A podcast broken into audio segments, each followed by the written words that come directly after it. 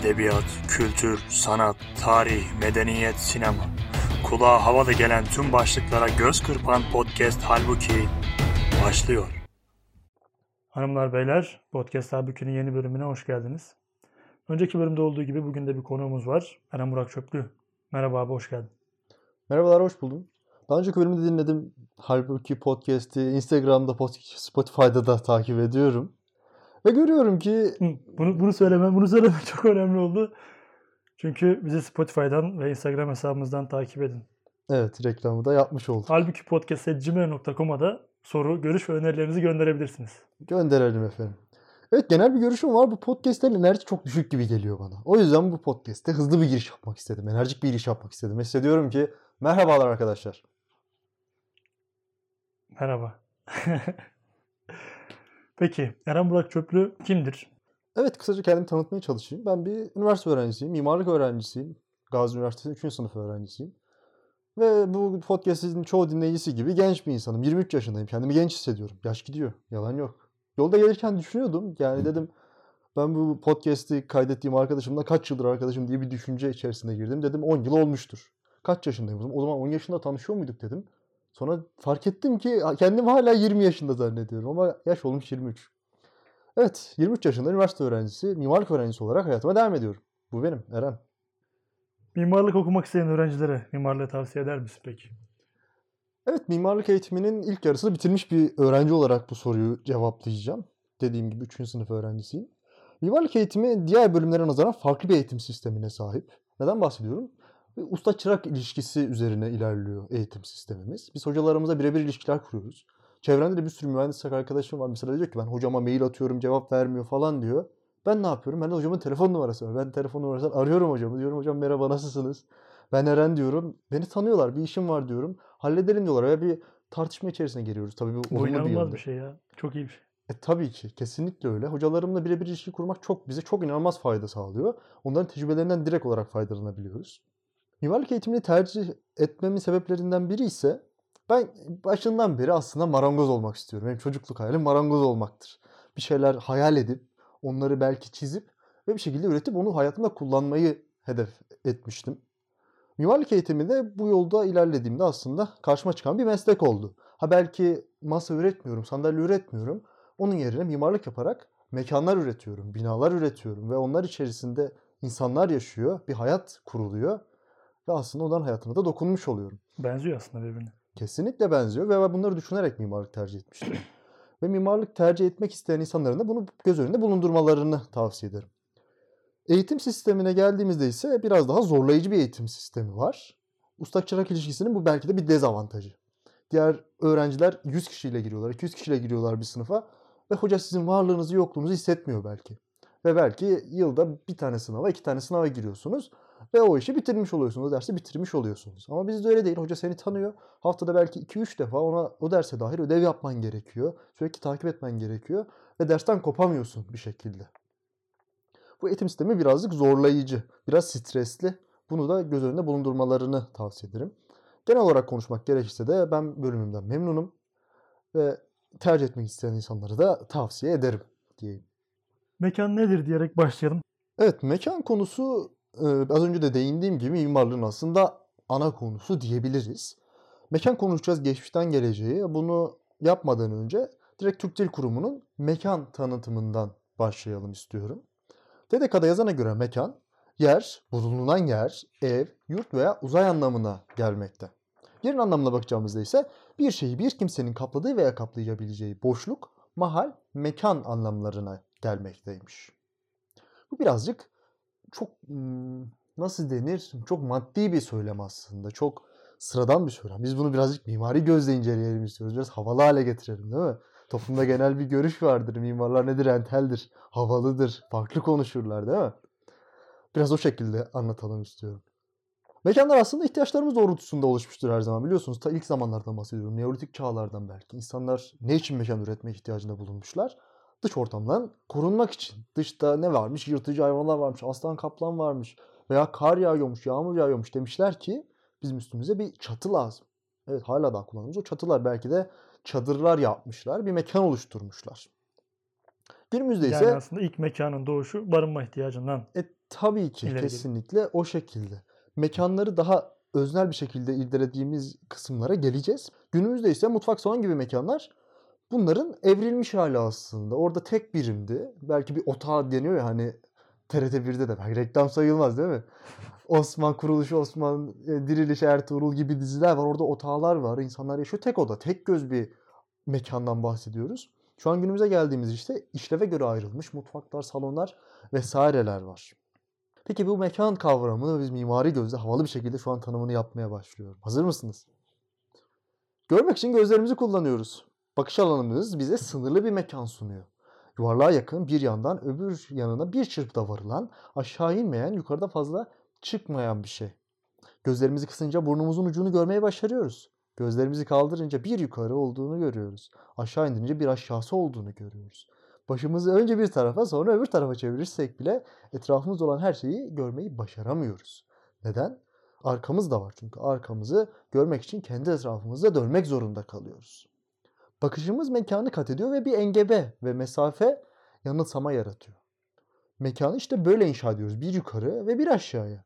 Bir sol ve bir sağıyla, bir ön ve bir arkayla, bir yakın ve bir uzakla inşa ediyoruz. Bakışımız önü kesilmesi takdirde çok uzaklara ulaşabiliyor.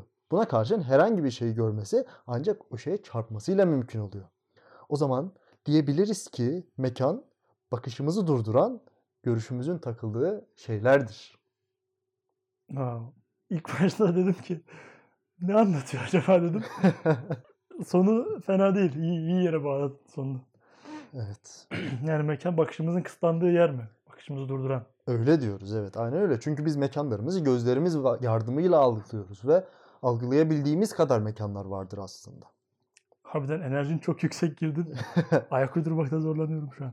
Fark ediyoruz canım bu kaçıncı podcast senin sayıyor musun bilmiyorum. 13 mü? 10 10, yaklaşık 13, 13 olması 10-13 lazım. tane podcast yapmışsın konuşuyorsun söyle. Evet. Halbuki podcast'te hoş geldiniz. Abartma o kadar. Nasılız? İyi miyiz efendim? Bu şekilde olmaz abi. Biraz hızlı konuşman lazım. Enerjik konuşman lazım ya. Le Corbusier mimari için insanın maddi gereksinimleri ve düşünsel açlıklarını özenli bir şekilde karşılamak diyor.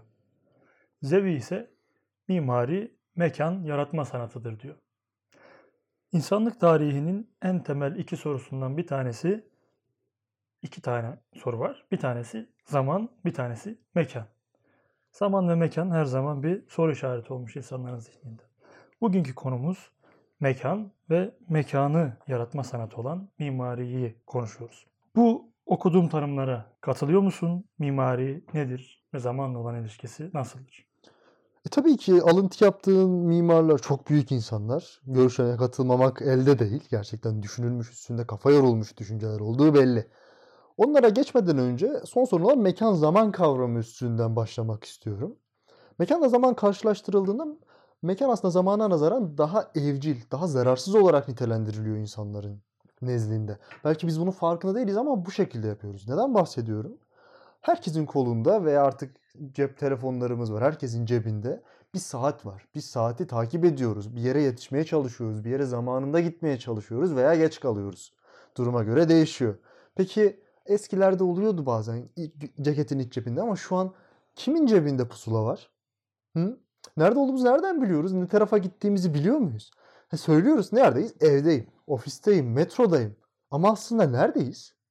Hiç bunu düşünmüyoruz. Çünkü mekan kaçırsak dahi çok umursadığımız bir şey olmuyor aslında. Öyle değil mi? Değil mi? Bilmiyorum çok garip geliyor bunu mu söyle. Cebinde niye insan pusula taşısın ki? Nerede Ya- olduğunu öğrenmek için. Ya nerede olduğunu öğrenmek için. mi? Bence pusula nerede olduğunu öğrenmek için değil, nereye gideceğini öğrenmek içindir. E saat ne için o zaman? Bilemedim. E işte. Saatin ne zamanda olduğunu bilmek için. Ne zamanda olduğunu veya ne zamana gideceğin içindir o zaman o da. Bir şeyleri kontrol etmek için kullandığımız araçlardır bunlar aslında. Ama biz mekanı saat zamanı önemsediğimiz kadar önemsemiyoruz. Belki de dediğim gibi daha zararsız gördüğümüzden dolayı bunlar oluyor.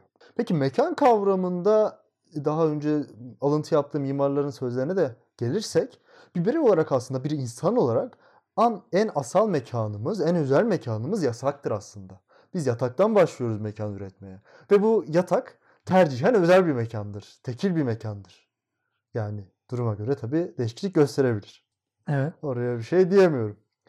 Ve bu yataktan çıktığımızda daha sonra oda bizim mekanımız halimize gelmektedir. Sonrasında daire bizim mekanımız olmaktadır. Apartman, sokak, mahalle, şehir, ülke hatta dünya bizim mekanımız olmaktadır geniş ölçekte baktığımızda. Dünya da aslında en büyük resimde bir mekandır dedin. Mekan kelimesinin etimolojik kökenine baktığımızda da aslında Arapçada kevn kökünden geliyor. Bu da varoluş, var olma anlamında. Kevnin çoğu, çoğulu ise kainat. Yani aslında en genel manadaki mekan da mekan kelimesinin köküyle birbiriyle bir bağlantı var. Evet aklına gelmişken bu bilgiyi de söyledik ha. Tabii. evet. Bir, bir kavrama baktığımızda onun etimolojik kökenine bakmak, oradan yola çıkmak bence en doğrusudur her zaman. Tabii ki sana katılıyorum. Kainat anlamına da geldiği doğru ve dünyayı da bizim en geniş mekanımız dedik. Daha diğer gezegenlere gitmediğimizden belki bilmiyorum. Belki ileride bir 5 yıl sonra Mars diyeceğiz belki uzay diyeceğiz. Belki Samanyolu galaksisi diyeceğiz. Bilemiyorum şu anda. Ama biz daha küçük ölçeğe baktığımız zaman şu günlerde ya 2021'in ilk aylarındayız. Halen daha bu pandemiyle savaş içerisindeyiz. Odalar ise bizim en temel mekanlarımız haline gelmiş durumda. Neden bahsediyorum? Artık dışarı çıkamıyoruz. Karantinalardan bahsediyoruz. Kısıtlamalardan bahsediyoruz ve odalarımızın içinde hapsolmuş durumdayız. Ve bunu demek oluyor ki en önemli mekanımız odalar aslında şu günlerde. Odalara diyebiliriz ki aslında şekillendirilebilir mekanlardır. Neden bahsediyorum? Yatak odası diyoruz. Yani bir işlevi var. İçinde ne var? Yatak var. Yemek odası diyorum. İçinde masa ve sandalye var. Ve belki büfe var. Salon diyorum. içinde birkaç tekli koltuk var mesela. Bir uzun koltuk var. iki tane şifon yer var mesela. Mutfak dediğimde içinde fırın var. Su tesisat var. Biraz uzattım biliyorum ama bunları anlatmayı seviyorum. Mekanlarımız, odalarımız işlevlerine göre ayrılmış durumda şu anda. Peki ya farklı bir düşünce yapsak, hayatımıza biraz heyecan katmaya çalışsak neler yapabiliriz? Peki diyebilir miyiz? Mesela mutfak, salon ve oturma odası yerine pazartesilik, salılık, çarşambalık desek nasıl olur? Gülüyorsun ama. Gülüyorsun ama neden diyemeyelim bunu? Bir gün mesela sadece pazartesilikte otursak. Bir gün gitsek çarşambalıkta otursak ha? Hmm, Neden diyelim ki böyle bir şey? E peki biz iş niye sadece işleve göre ayırıyoruz bunu? Çünkü ihtiyaçlarımızı o şekilde karşılıyor. İhtiyaçlarımız doğru. Peki buradan bir küçük bir noktaya değinip oradan ihtiyaçlar ve bu pazartesi salık gibi noktalara bir yere bağlayacağım. Şu an günümüzde İlle aç aç. Pazartesi için ayrı oda, salı için ayrı oda mı yapsın adam? Ya haftayı 3 gün olsun. Pazartesi, salı, çarşamba, pazartesi, salı, çarşamba olsun. Ne bileyim diğer bir şeyler yapılabilir ama demek istediğim konu şu. Tabii Evet. bu aç diyorsun. Biraz zengin kısmına geçiş yapıyorum şu anda.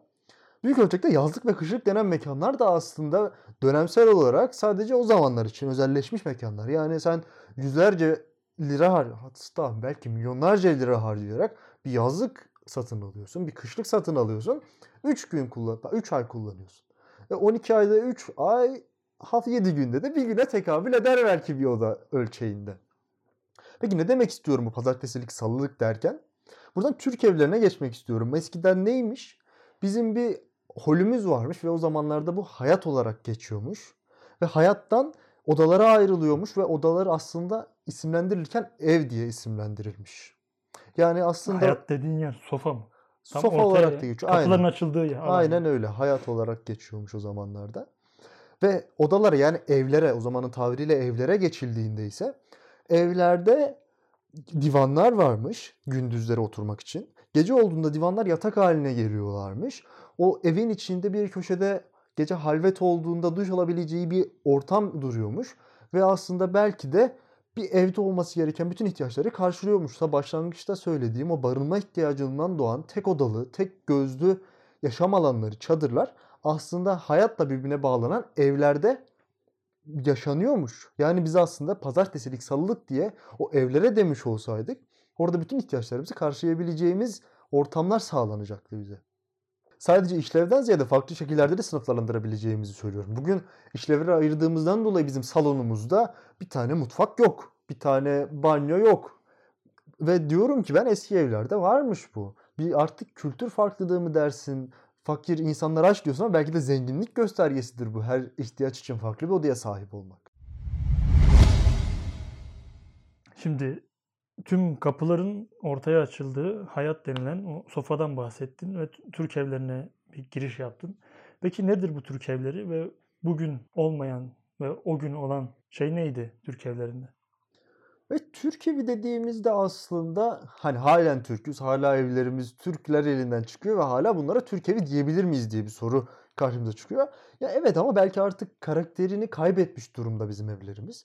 Türk evinden kastım eski zamanlarda belki cumbalı artık ahşap böyle eli böğründelerle desteklenmiş üst katlardan oluşan aslında Safranbolu tarzı evlerden bahsediyor olacağız. Türk evi deyince onu mu anlamalıyız ya? Ve ilk insanların ilk kafasına gelen, ilk aklına gelen şey o oluyor. Tabi Safranbolu evi dediğimizde evlerin çoğu ahşaptan yapılmış. O eski zamanlardan bahsettiğimizde bu ulaşım şu anki kadar gelişmiş durumda değil tabii ki. Safranbolu'da bu adamlar ahşap kullanıyorsa öbür tarafta taş kullanıyor. Başka bir yerde neydi o malzemenin Kerpiç. adı? Kerpiç kullanıyorlar. Evet. Burayı keseceksin mi? Yok. Tamam buradan sonrasını kes. Devam. Evet bu diğer yerde kerpiç kullanıyor dediğin gibi. Yani aslında çevresinde ne varsa, hangisine kolay ulaşabiliyorsa çevrenin Aynen öyle. durumuna göre ayarlıyor. Aynen öyle. İhtiyaçları doğrultusunda çevresinde ne varsa onları kullanarak bir şeyler üretiyorlar. Ama ondan ziyade eski Türk evi dediğimizde aslında kültür bizim karşımıza çok dramatik bir şekilde çıkıyor. İnsanların birbirine olan saygısı, mütevaziliği bunlar bizim karşımıza çıkıyor. Çok ilginç bir hikaye var. Bir insanın, bir ev yaptırmak isteyen bir insanın bir usta bulma sürecinde, bir belki o zamanın söyleminde farklıdır ama bir mimar bulma, bir müteahhit bulma sürecini anlatan bir hikaye vardır. Onu hemen sizinle paylaşmak istiyorum. Demiş ki Cengiz Bektaş'ın e, Türk Evi kitabından alıntılıyorum bu kısmı da. Bir kişi ev yaptırmaya karar verdi mi sonra araya bulduğu ustanın evine bir çuval buğday yollarmış. Usta böylece o kişinin kendisine ev yaptırmak istediğini anlarmış. İşi yapmaya gönlü varsa, yapabilecek durumdaysa alıkoyarmış buğday çuvalını. Böylece yaptıracak olanla yapacak olanın aileleri arasında gidip gelmeler başlarmış. Usta iyiden iyiye tanırmış işvereni. Hali vakti yerinde mi? Kaç çocuğu var? Başka olacak mı? İşveren de ustaya kendi eviyle ilgili düşünceleri aktarırmış. Kim isteklerini de daha önceden bildiği bir örneğin yanına götürüp göstererek belirginleştirirmiş. Bak böyle istiyorum, bunu istemiyorum gibisinden. Ya da kötü bir şey gösterirse dediğimde aldığım karşılıkta çok ilginç demiş burada kitapta. Göstereceği kötü bir şey yoktu demiş. Bunun ne demek olduğunu birazdan değineceğim. Sonra tasarlanan ev doğrudan yapılacağı yere çizilir. İşverenle usta yerinde kesinleştirilmiş, gerçekleştirecek olanı demiş. Burada aslında mütevazılıktan bahsettiğimiz o çuval konusundan sonra beni asıl ilgilendiren, beni asıl heyecanlandıran kısım ustanın ve ev yaptırmak isteyen insanların ailelerinin birlikte gidip gelmesi, birbirlerini tanıyor olması. Bu ne demek oluyor? Aslında evlerin kişileştirilmiş olduğunu, kişiselleştirilmiş olduğunu görüyoruz. O aileye özel, o insana özel olduğunu görüyoruz. Kötü bir ev yok e, söylemi var burada. Onun sebebi ise herkese özel oluşu bu evlerin. Neden bahsediyorum? Mesela eskiden bu evler 3 katlı olarak yapılırmış. Daha çok Anadolu'nun soğuk kısımlarında. Ve bu orta kısımda, orta katta genelde kışın yaşanırmış. Hani kışlık yazlık demiştik ya onları tek evde de çözüyorlarmış aslında eskilerde. Kat kat mı çözmüşler yani? Evet kat kat çözüyorlarmış. Mesela orta kat biraz daha basık olurmuş. Hani kışın orada yaşayacakları için yüksekliği çok tutmak istememişler. Çünkü ısı kaybetmek istemiyorlar. Duvarları daha kalın, pencereleri daha küçük oluyormuş. Ve kat yüksekliğini küçük dedim ama orada yaşayan, o evde yaşayan en uzun kişi elini kaldırıyormuş.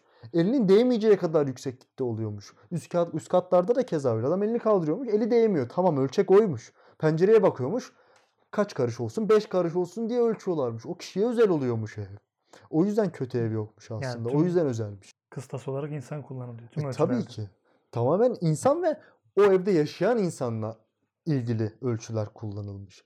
Ve bu ölçüler kullanıldıktan sonra tabii yine o zamanlarda da bir mahalle kültürü var tabii ki. Evler yerleştirilirken de birbirinin ışığını, güneşini, ne bileyim mahremiyetini gözetecek şekilde yerleştirilmiş. Birini birbirinin hanesini tecavüz etmeyecek şekilde yerleştirilmiş bu evler. Bunlar çok önemli detaylar aslında. Aynen mesela Safranbolu'da bütün evler hiçbir diğer evin ışığını kapatmaz, havasını kapatmaz. Yani evler bile birbirine saygı gösteriyor. Aynen öyle. Evler saygı gösteriyor. Evin içindekiler de birbirine saygı gösteriyor aslında. Aslında Bu- işte evin içindekiler birbirine saygı göstermezse evlerin de saygı göstermesini bekleyemezsin. Önce oradan başlamalı yani. Aynen öyle. Hayattan evlere dağılıyor demiştik. Eskiden tabii insanlar birlikte yaşıyorlarmış. O evlerde belki birer aile yaşıyormuş, birer karı koca yaşıyormuş ve hayatta da topluca büyük bir kocaman bir aile yaşıyormuş. Evlere girişte ise yani odalara girişte ise yaşmak duvarı denen bir şeyler varmış mesela. Odaya ilk girdiğinde kapını direkt açtığında evi komple görmüyormuşsun. Karşısında bir duvar görüyormuşsun önce. Sağa geçiyormuşsun, sola geçiyormuşsun. Oraya geçtikten sonra aslında eve ulaşıyormuşsun. Neydi bu? Mahremiyet. Mesela bir erkek girdiği zaman odaya içeride oturan bir bayan başını örtüyormuş. Kapının sesini duyunca kendini toparlıyormuş. Veya evin dışında iki tane tokmak koyuyorlarmış dış kapıya. Erkek gelirse büyük tokmağı çalıyormuş. Küçük tokmağı ise kadın gelince çalıyormuş. Buna göre içeriden erkek veya kadın çıkıyormuş. Birbirlerinin mahremiyetini gözetiyorlarmış. Bunlar çok özlenen şeyler günümüzde biliyorsun. Eski insanlar cinsiyetçi miymiş? E, ya şimdi bunu günümüzde Twitter falan da kullanıyoruz. Bunlarla çok ilginç bir şekilde dalga geçen insanlar Bana- var tabii ki. Bana cinsiyetçi geldi. Ya evet cinsiyetçi denebilir. Şimdi diyelim evet diyelim. Bir sakınca da yok bu konuda bence.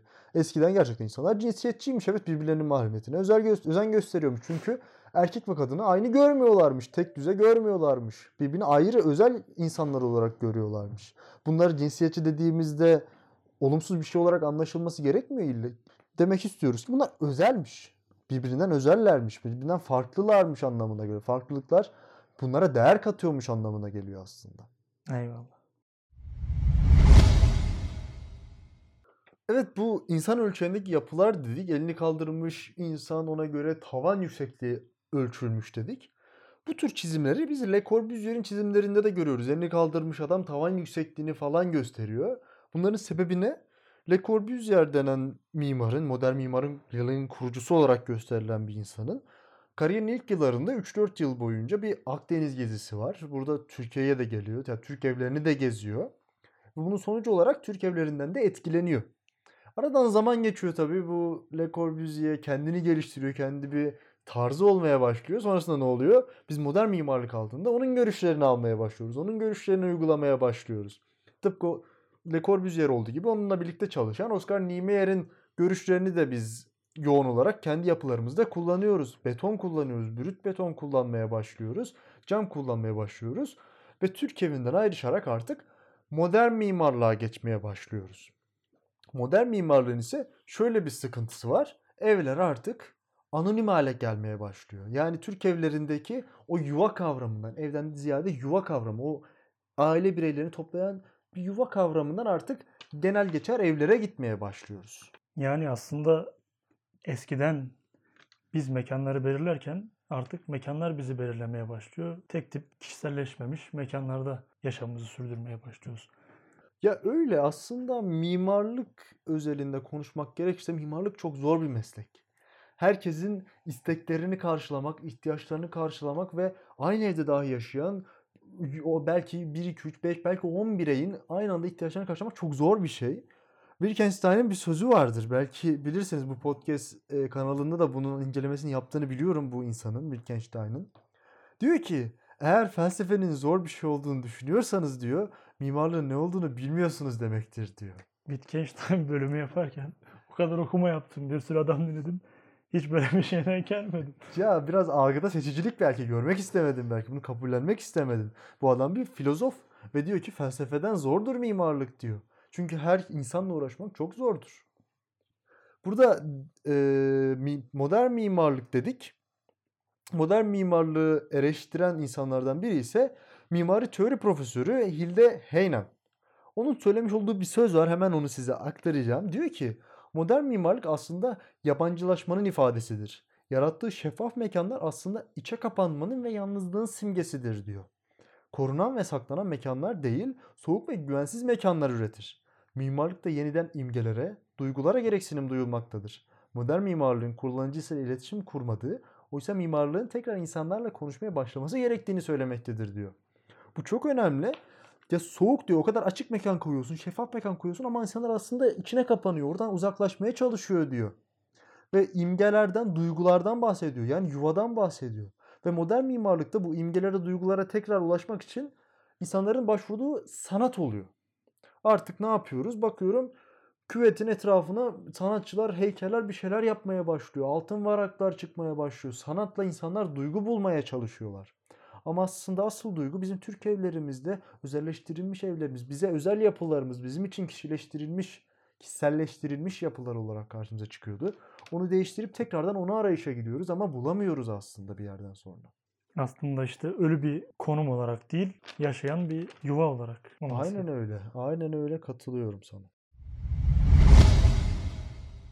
Evet modern mimarlıkta etkilendiğimiz bir diğer isim Oscar Niemeyer demiştik. Ee, aslında Brezilya mimarlığı demişti. Kendisi Brezilyalı bir aslında komünist. Yani bunu demekte artık bir sakınca görmüyorum. Herkes için mimarlık e, akımının öncülerinden bir insan Oscar Niemeyer.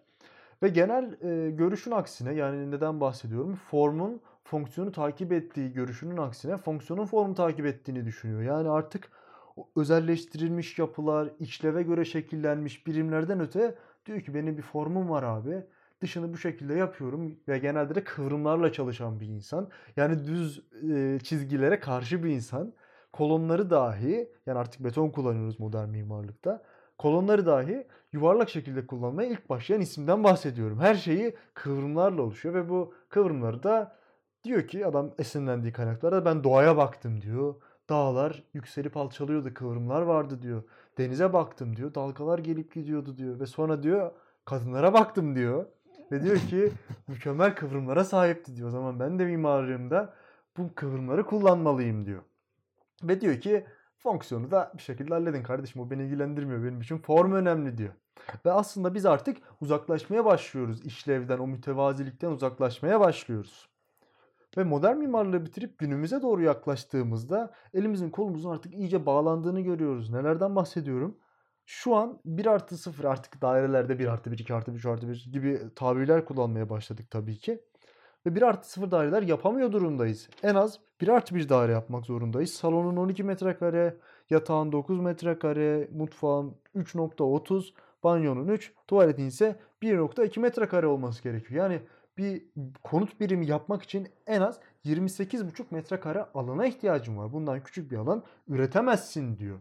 Artık mimarların eli kolu iyice bağlanmış durumda aslında. Ne açıdan kendini sınırlanmış buluyor ki mimarlar? E diyoruz ki yani mesela salon 12 metrekare. Yatak min- minimum odası- ölçülerini veriyor. minimum ölçüler diyor. Mesela ben salonu ve tek yapıp yatak odası orada olsun. Yani 1 artı 0 ben neden üretemiyorum? Ya onun farklı politik sebepleri var. Ya politik falan artık bilemiyorum. Modern Türkiye standartlarına ulaşmamız biraz zor olacak gibi bu programda. Evet yani istediğini yapamıyor artık insanlar, mimarlar ve Türkiye'de de belki de ekonominin bir getirisi bilmiyorum. Çok öyle afilli dediğim kıvrımlar dedim hiç kıvrımlar olan bir bina hatırlıyor musun çevrende? Hepsi dümdüz yukarı doğru yükselmiş. Etrafı dikdörtgen bir şekilde çevrilmiş yapılardan Ben- bahsediyoruz Ben, bir aslında. mimari göremiyorum ki dışarı çıktığımda. E, mi- ya şimdi bu birazcık belki sana ofansif bir yaklaşım olacak ama bir yapının değeri aslında bakan gözle ölçülebilir. Ya mimar bir tane yapı yapıyor. E, Kıvrım olur, düz Ha. olur bir şekilde üretiyor. Ama bu karşıdan bakan insan bunu anlayamıyorsa, bunu göremiyorsa o yapının değerini tabii ki anlayamayız zaten. Belki de sorun sendedir. Bunu biraz da kendinde araman gerekiyor. Tamam. E- eyvallah. Eyvallah. Ola- olabilir. Olabilir. Ama oturduğumuz apartman dairelerine baktığımızda nasıl bir mimarın buradaki dokunuşu nerede? Bana pek- bana bunu göster. E pek tabii ki şu an oturduğumuz apartmanların yine genel görüşte TOKİ mantığında ilerliyor. Ne yapıyoruz? Dümdüz içinde insan yaşasa yeter. Belki de daha ucuz hale getirmeye çalıştığımızdan dolayı böyle dümdüz yapılardan bahsediyoruz. Biraz önce de sana birazcık dermiş olabilirim. Kusura bakma ben belki biraz daha özel düşünülerek yapılmış yapılardan bahsediyorum. Şu an dediğin gibi oturduğumuz binalar, apartman diyoruz aslında. Zaten Türkiye'de apartman dışında bir yapıda oturan insan sayısı çok az. O yüzden apartmanlarda evet çok özenilmiş bir mimarlık dış yapıda görünemiyor. Belki içlerinde mekan yerleşiminde, mekan çözümünde önemli yaklaşımlar olabilir. Tabii dışarıdan baktığımızda bunu okuyamıyoruz. Bu konuyu bilemeyeceğim ama haklısın evet. Apartmanlarımız çok tek düzeleşti. Evet, Tok- TOKİ dedin. Peki bu toplu konut hakkında ne düşünüyorsun? Ya toplu konutlar biraz önce Oscar Niemeyer'de de değindiğim gibi bunlar aslında düşük gelirli, orta gelir sınıflı insanların yaşaması için oluşturulmuş mekanlar. Ve bu mekanlar oluşturulurken çoğu Tokyo'da de gördüğümüz sosyal alanlar biraz göz ardı ediliyor. Bu insanların ihtiyaçları sadece orada barınmak değil. Evet barınacaklar ama mutlu da olmak istiyorlar, eğlenmek istiyorlar. Ve şöyle de bir durum var aslında. Ee, bir insanın karnı açsa bu insanda sen etikten, bir sanattan, bir kültürden konuşamıyor oluyorsun. Bu insanlara ilk baş ev veriyoruz. Güzel, gayet iyi. Barınacakları alan sağlıyoruz ve uygun fiyata sağlıyoruz. Belki karınlarını da doyuruyorlar. Bir yerden sonra artık tiyatroya gitmeye başlayacaklar veya bahçelerinde oyun oynamaya, bir şeyler sanatla ilgilenmeye başlayacaklar. Ama bu imkanları sağlıyor olmamız lazım ki bu insanlar bunu yapsın. Şimdi dedin ki bir konu sorunu ortaya çıktı ve bu konu sorunu bizi dikey yapıya zorladı. Çünkü artık şehirler çok büyüdü ve insanlar sığmıyor. Bunun sebeplerinden biri de şu olabilir. Bir konu sorunu ortaya çıktı eyvallah ama bizler kendimizce, kendi değerler sistemimize göre, adetlerimize göre, yaşayışımıza göre bir çözüm üretmek yerine doğrudan dışarıdan bize ait olmayan bir çözümü alıp apartmanı yani aldık ve o çözümü uygulamaya başladık. Apartmanı aldığımız zaman da o macerayı bizzat yaşamamış olan bizim toplumumuz diğer olgularını da almak zorunda kaldım. Yani apartman aslında bizim bireyselleşmemizin ve yalnızlaşmamızın hikayesi oldu. Bu da bizim insanımıza her zaman ters geldi. Belki de bu yüzden dikey mimari ve tek tip yapıları bu kadar ön yargılıyız ve buna karşıyız. Ya doğru. Biz aslında şöyle bir sıkıntı yaşadık. Bu binaları yani Türk evi olarak da tabir ettiğimiz yapıları biz yıkıp yanına apart yerine apartmanlar dikmeye başladık. Yani onlardan tamamen vazgeçip onlar kötüdür, e, e, çok kötü dedikten sonra apartmanları da yaşamaya başladık. Bu yüzden de çok ani bir geçiş olduğundan dolayı, bir vazgeçiş olduğundan dolayı belki nefret duymaya başlıyoruz. Oysa Londra gibi bazı gelişmiş ülkeler, pardon gelişmiş şehirlerde süperimpozisyon denen bir olay var. Yani bizde de bazı yerlerde var. Fakat yani eskiyi yıkıp yenisi değil de eskiyle yeninin bir iç içe geçmiş durumdası. Eskisi de yaşıyor, yenisi de yaşıyor ve uyum içinde yaşıyorlar. Biz bunu sağlayamadık. Bir kısmımız gece kondu şeklinde eski şekilde kaldı. Bir taraf yükseldi, apartmanlar oluştu ve o apartmanda yaşayan insanlar müstakil evde o gece konularda yaşayan insanlara yukarıdan bakmaya başladılar. Maddi anlamda da söylüyorum. Gerçekten yükseldiği için yukarıdan da bakmaya başladılar. Ve manevi anlamda da küçük görmeye de başladılar. Böyle bir sıkıntı içerisine girdik. Gayet de haklısın bu konuda. Ama diyebiliriz ki diyemeyiz ki. Ne diyeceğiz oraya başka? Bu kadar yeter. bu yine bu platformda Nasıl Olur diye bir podcast serisi var. Belki görmüşsündür. Nilay Örnek hazırlayıp sunuyor. Evet. Orada geçen Uğur Tangiri ile yaptığı bir söyleşiyi dinliyordum da. Ee, Uğur Tangel orada diyor ki Türkiye aslında bayat konu cennetidir diyor. Biz bir konuyu konuşmaktan artık ileri gidemiyoruz diyor. Yani bu apartman tartışması, gökdelen tartışması belki onlarca yıllık, belki 50 yıllık bir tartışma. Artık aşmamız gerekiyor böyle konuları. Keza aynı sorunlar dini yapılarda da karşımıza çıkıyor. Sen artık sen artık modern yapılar yapmaya başlıyor olabilmen lazım. Nelerden bahsediyorum? 2003 yılındaydı zannediyorsam. Nevzat Sayın'ın bir modern cami projesi var. Gayet modern çizgilerle bu ya dikey hatlar kullanıyor, düz çizgiler kullanıyor. Bir cami projesi üretiyor, bir taslak üretiyor ve bunun sunumunu yaptığında diyorlar ki bunda kubbe yok. Ne olacak şimdi? Olmaz. Kubbe yoksa bu projeyi iptal ediyorum diyor. Bu proje hayata geçirilemiyor mesela. Ve biz hala kubbe olsun camide tartışması yapıyoruz. Ama günümüze yaklaştığımızda Emre Aralat'ın bir e, projesi var. Bir cami projesi var. Modern proje var. Sanırım büyük çekmecede veya küçük çekmecede olması lazım İstanbul'da. Ve bu cami projesiyle Emre Aralat birçok ödül kazanıyor. Veya belki onlarca ödül kazanıyor. Hala da kazanmaya devam ediyor. Aslında insanlar modern projelere aç ve biz İslam kültürü olarak camilerde de bu modern izleri görmek istiyoruz ve insanlar bu modern izlere aç gerçekten. Aslında mesele caminin kubbeli oluşu ya da kubbesiz oluşu değil. Ama diyorsun ya işte modern bir mimari, modern bir yapı görmek istiyoruz dini yapılarda da. Ne, ne anlayacağız modern mimari deyince, yapı deyince? Ne görmeliyiz orada? Ya dediğim... Yani öncekilerin taklidi olmayan, yeni bir şey üreten, yeni çözümler sunan bir şey mi? Yani modern derken kastımız ne?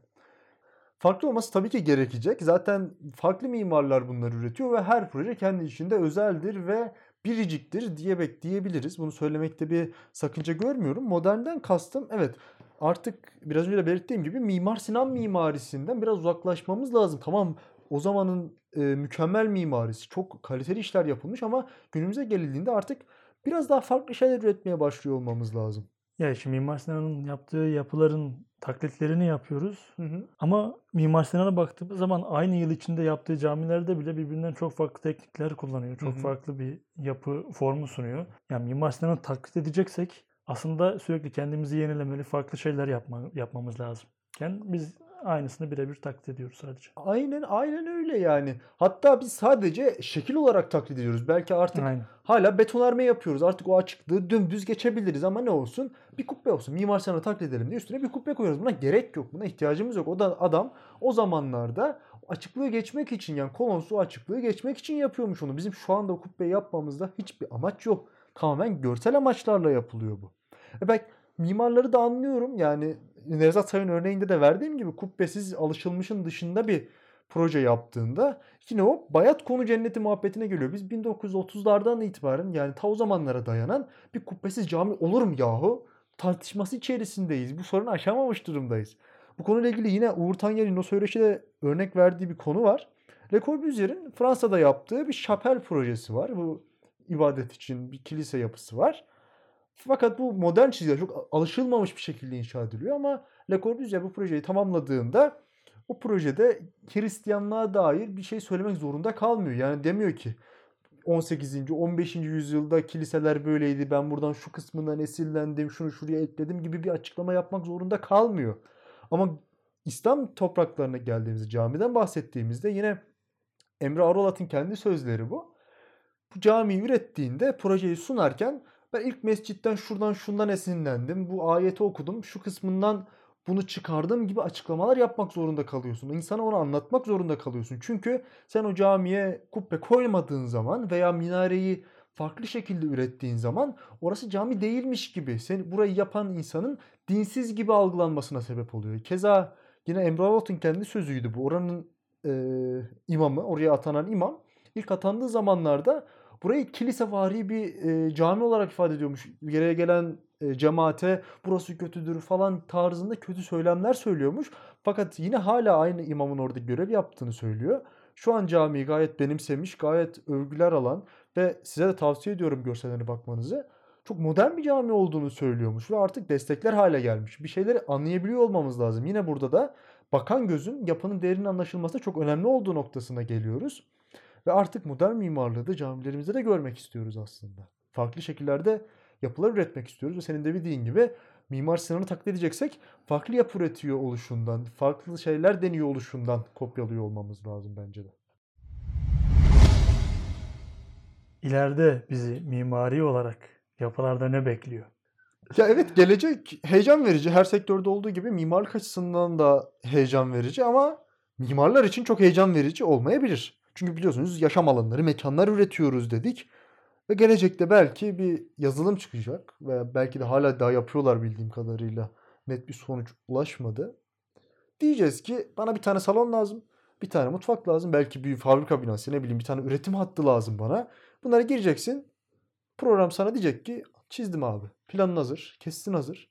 Yüzeyin hazır. Böyle bu şekilde kullanacağım malzemeler. Bu masrafın bu kadar olacak. Hadi kolay gelsin deyip çekilecek belki için içine. Mimarlık için heyecan verici ama mimarlar için o kadar korkutucu bir şey ki bu aslında. İşsiz kalabileceği anlamına geliyor. Ama işte bunları sağlarken şu an yapay zekalarda da aslında duygunun eksikliğinden bahsediliyor hep. Duygunun eksikliği aslında bir şey üretirken önemli olmadığı söyleniyor. Hani nelerden bahsediyoruz? Artık otomasyon denen sektör, otomasyonun kullanıldığı sektörlerde bu yapay zekalar bir sorunu öğreniyor, o sorunu çözüyor. Aslında mekanik bir ihtiyaç. Ama mimarlığa geldiğimizde bu duygular devreye girmeye başlıyor. Bir sanat devreye girmeye başlıyor. Aslında mimarlık sanatla e, bu tekniklerin birleşimi sonucu oluşan bir sektör olduğundan dolayı bilmiyorum ne kadar olacak bu gelecekte, ne kadar olabilir bu yapay zekanın mekan üretimi. Bekleyip göreceğiz. Ama eminim ki mekanlar üretilirken önemli şey esneklik olacak. Modüler yapılar olacak. Eklenebilir, çıkarılabilir yapılar olacak. Tıpkı tıpkı Tıpkı tıpkı evet tıpkı o Türk evlerinde bahsettiğim hayatlara bağlanan odaların eklenip büyülüp küçülebileceğinde söylediğim gibi yapılara birbirine ekleyeceğiz. Konteynerleri belki üst üste koyacağız. Çok heyecanlı. Gerçek gelecek çok heyecan verici. Hatta şu an günümüzde Çay bardağı basıyoruz belki. Ne bileyim masa basıyoruz. Üç boyutlu yazıcılarla boyutlu yazıcılardan bahsediyorum. Hı. Belki silah basıyoruz. Şu an neler deneniyor? Almanya'da 3 boyutlu evler basılıyor artık. O 3 boyutlu yazıcılar beton püskürtebiliyor artık. Yani kişi kendi için bir ev tasarlayıp onu daha ucuza, daha hızlı bir şekilde istediği şekilde üretebiliyor ve bunları köşeli yapmak zorunda da değil. Zaten 3 boyutlu yazı kendi ekseni etrafında dolanarak yuvarlak yapılar da üretebiliyor. Yani kişileştirilmiş, kişiselleştirilmiş evler, modüler evler geleceğin trendi olacak gibi geliyor bana. Tabii bu teknolojilerin, bu tekniklerin gelişmesi heyecan verici. Fakat ben çok yakın gelecekte bunların bir trend olacağını ve yaygınlaşacağını düşünmüyorum. Ya böyle söylendiğinde hep aynı örneği veriyorum. Şu an cebimize taşıdığımız telefonların artık babası mı dedi? Yani gelişmesine öncülük eden iPhone'ların çıkışı şurada 12 yıl oldu. 10-12 yıl kadar oldu. Vermediğin reklam kalmadı. ya bunlardan reklam alıyorsan daha ne istiyorsun? Apple'dan Tamam. reklam aldığını düşün. Ya bir gün büyük düşün. Ya benim yaşımın yarısı kadar ben 23 yaşındayım. Yani çok büyük insanlar değiliz ki ya gençiz ama daha 12 yıllık ya. Şu telefonların şu geldiği noktayı gördüğüm zaman evlerin o modüler hale gelmesi, 3 boyutlu yazılıyor hale gelmesi çok uzak gelmiyor bana. Yani neden olmasın? Peki geldik programın sonuna. Geldiğin için teşekkür ederim. Konuk olduğun için. Ben teşekkür ediyorum. Söylemek istediğin son olarak bir şey var mı? Yok. Her şeyi söyledik ben bilmiyorum kaç dakikalık bir kayıt oldu ama bayağı konuştuk. Umarım faydalı olmuşumdur dinleyenlere de. Geçmişten günümüze mekan kavramını, Türk evini ve modern mimariyi konuştuğumuz podcast Halbuki'nin bu bölümü sona erdi. Kendinize dikkat edin. Hoşçakalın. Hoşçakalın. Edebiyat, kültür, sanat, tarih, medeniyet, sinema. Kulağa havalı gelen tüm başlıklara göz kırpan podcast halbuki bitti.